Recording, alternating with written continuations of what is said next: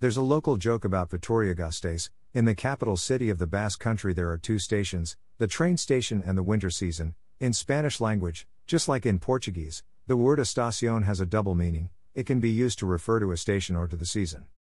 Here is the first coincidence I arrived in Vitoria Gasteiz exactly by train and in winter, in the last days of January. And another coincidence, I took with me a book called Victoria, written by Knut Hamsun, a Norwegian author.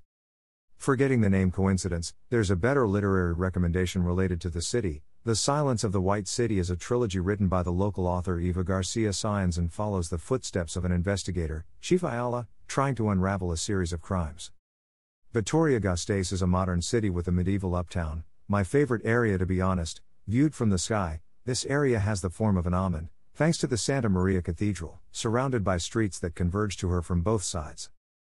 Santa Maria Cathedral is, in fact, part of another highlight of Vitoria Gasteiz, a skyline composed of four towers. Besides Santa Maria's cathedral, another three religious spires adorn the local sky the San Miguel, San Pedro, and San Vicente's churches. But don't worry, if you're not into religion, there's a lot to do and to see in the city. One of my favorite activities was to discover the local street art. Vitoria Gasteiz has an impressive collection of murals, thanks to an initiative called La Ciudad Pintada, the Painted City. It was hard to decide my favorite one. Anyway, the most creative and interesting local street artist is, definitely, Relata. A collection of cans color the walls and compose phrases that make you wander around the city. Besides the coincidences, there was another fact to confirm I arrived in Vitoria Gasteiz at the right time. It was a sunny long day and the streets were crowded with smiley people outside, talking and laughing. This friendly and vibrant mood inspired me to roam around the medieval old town, with my Hamsun's novel, and suddenly I found dozens of locals seated in the street, surrounding the door of a place called Aldapa. Aldapa is a bar and one of the local hidden gems, it serves a collection of homemade drinks that mix coffee and alcohol. Every drink has a geography name related, and I took the house suggestion, Hamakaino. Spoiler alert, although the recipe is secret, it includes cream.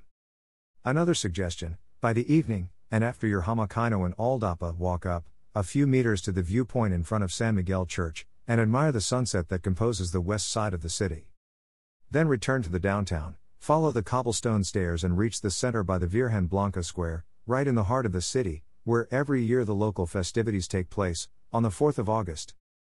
A visit to Vitoria Gasteiz is not complete until you discover the Green Belt, a collection of pedestrian paths composed by palaces, such as the impressive Fine Arts Museum, and romantic gardens, with the cherry on the cake, the Armentia Forest.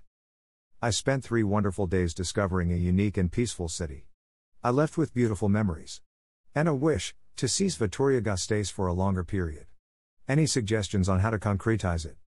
For now, I think I'll start by contacting the local authorities to help Chief Ayala to solve the crimes plotted in the White City trilogy by Eva Garcia Sáenz. Over the last years, I've managed and developed this blog as a meeting point to connect travelers and bloggers, writers and photographers, you and me. Feel free to support Pedro. You can donate $1 85 euro cents, purchase one of my ebooks, or subscribe premium that will give you access to more than 50 curated articles during one year. Either way you chose will help me to keep this project. Thanks. Follow my photographic journey in Vitoria Gasteiz the next few days on Instagram. Back to Travel Chronicles.